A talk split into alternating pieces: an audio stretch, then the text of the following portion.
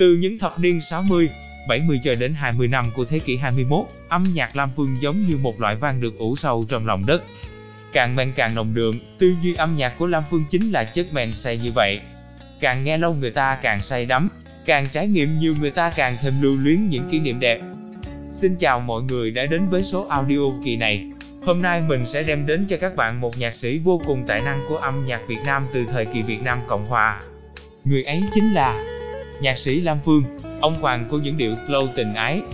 Nhạc sĩ Lam Phương sinh năm 1937 mất năm 2020, tên thật là Lâm Đình Phùng, sinh tại làng Vĩnh Thanh Vân, quận Châu Thành, tỉnh Rạch Giá.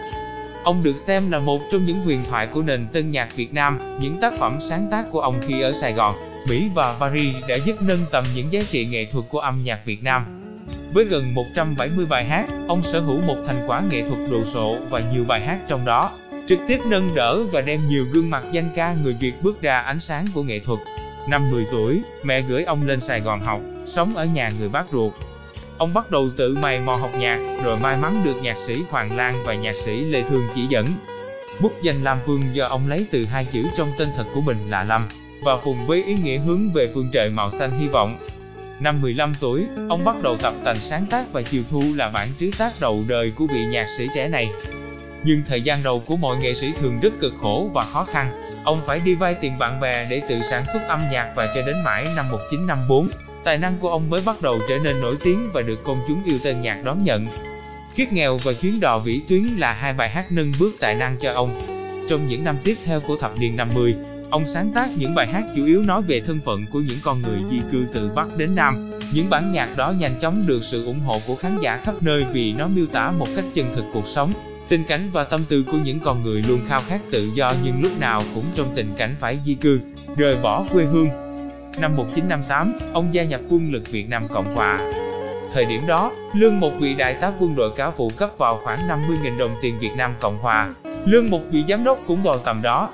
Còn nhạc sĩ Lam Phương trong một lần lên Đà Lạt biểu diễn văn nghệ, ngồi trên khu nội trú nhìn xuống thung lũng ông viết bài thành phố buồn và bán nói với giá 12 triệu đồng. Ngoài ra còn rất nhiều bản khác như Tình bơ vơ, Duyên kiết, khiến ông có một tài sản lớn. Sau khi giải ngũ ông lần lượt tham gia vào các đoàn văn nghệ để hoạt động nghệ thuật. Từ đoàn Bảo An, Hoa Tình Thương cho đến biệt đoàn văn nghệ Trung ương, ông đều tham gia và cống hiến tài năng của mình cho nền âm nhạc nước nhà cho đến khi Sài Gòn thất thủ. Sau khi đến Mỹ, cuộc sống khó khăn thời hậu chiến bắt đầu đè nặng lên đôi vai của người nhạc sĩ có tiếng tăm. Những công việc nặng nhọc nơi xứ người, Tình yêu tan vỡ cùng với những khác biệt về ngôn ngữ khiến cho những sáng tác của ông vào giai đoạn này chỉ là những bản slow đường buồn, những bài hát với cái tên chỉ có một chữ, điên, mất, tiếc và nổi tiếng nhất có lẽ là hai bài lầm và say. Những bài hát trong giai đoạn này thường mang nhiều vẻ buồn đau vì một cuộc tình tan vỡ. Những vụn vỡ của tình yêu tuổi trẻ và kỳ lạ, hay đây là khoảng thời gian mà tiếng tâm của ông nổi danh khắp nơi. Không chỉ cộng đồng người Việt hải ngoại mà những người Việt trong nước không ai là không mến mộ tài năng sáng tác của nhạc sĩ Lam Phương. Sau khoảng thời gian khó khăn tại Mỹ, cuộc sống ông cũng dần được ổn định đôi chút. Ông cũng có những buổi sân khấu nhạc kịch tại Texas hay California để các bạn văn nghệ hội họp. Sau đó, ông đi Paris và có một cuộc tình đắm say với một người phụ nữ tên Hương vào năm 1995. Giai đoạn này, những bài hát trong giai đoạn này lại mang nhiều niềm vui và sự hạnh phúc. Bé yêu, bài tăng vô cho em, mùa thu yêu đương với câu đường và và gì có lắm nụ hồng, chỉ toàn tình yêu và sự hạnh phúc, không còn những lời nhạc buồn sầu và trầm lắng nữa.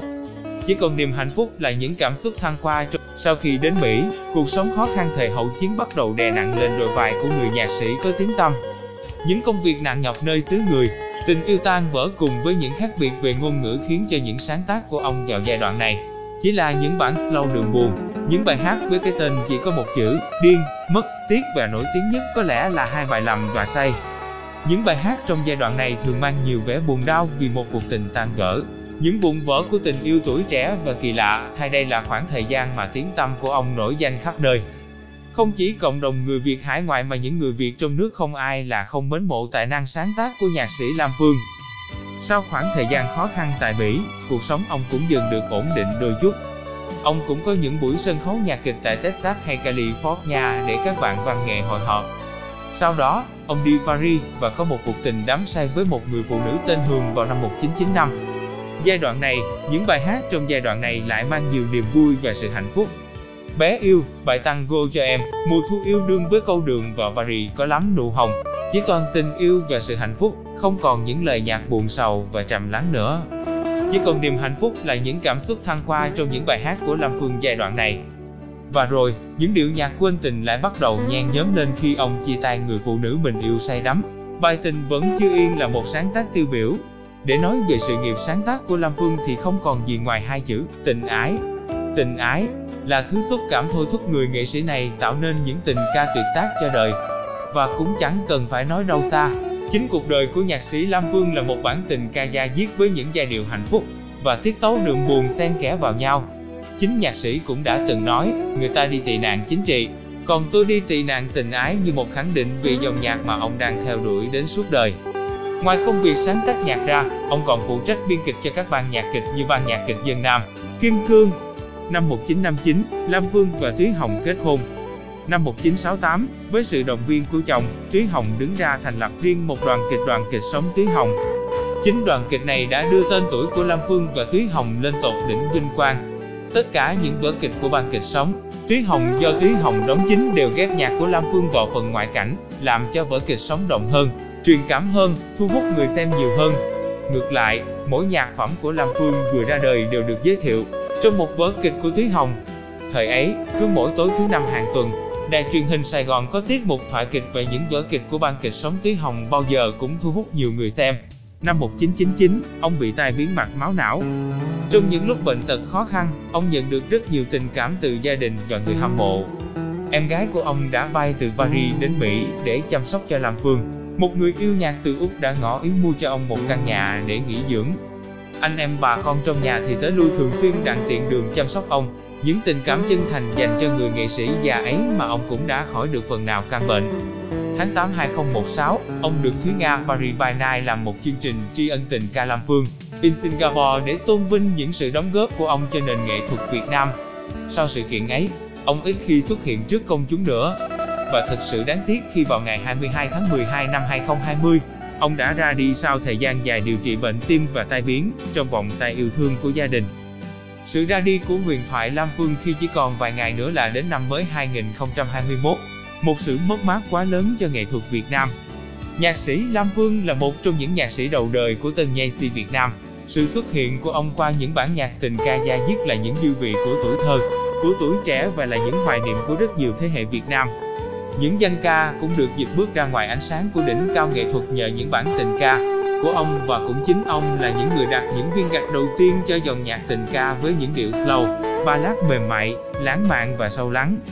Một sự cảm phục và trọng vọng trước một tài năng lớn của Việt Nam, sự ra đi của nhạc sĩ Lam Phương là một mất mát, nhưng sự ra đi của một huyền thoại sẽ luôn luôn được nhớ mãi và được tôn kính. Chúng ta đã cùng đi qua và thưởng thức nhiều giai thoại cuộc đời của người nhạc sĩ tài ba Lam Phương. Đến đây thì cũng đã hết rồi, hẹn gặp mọi người vào số sau nhé. Bye bye.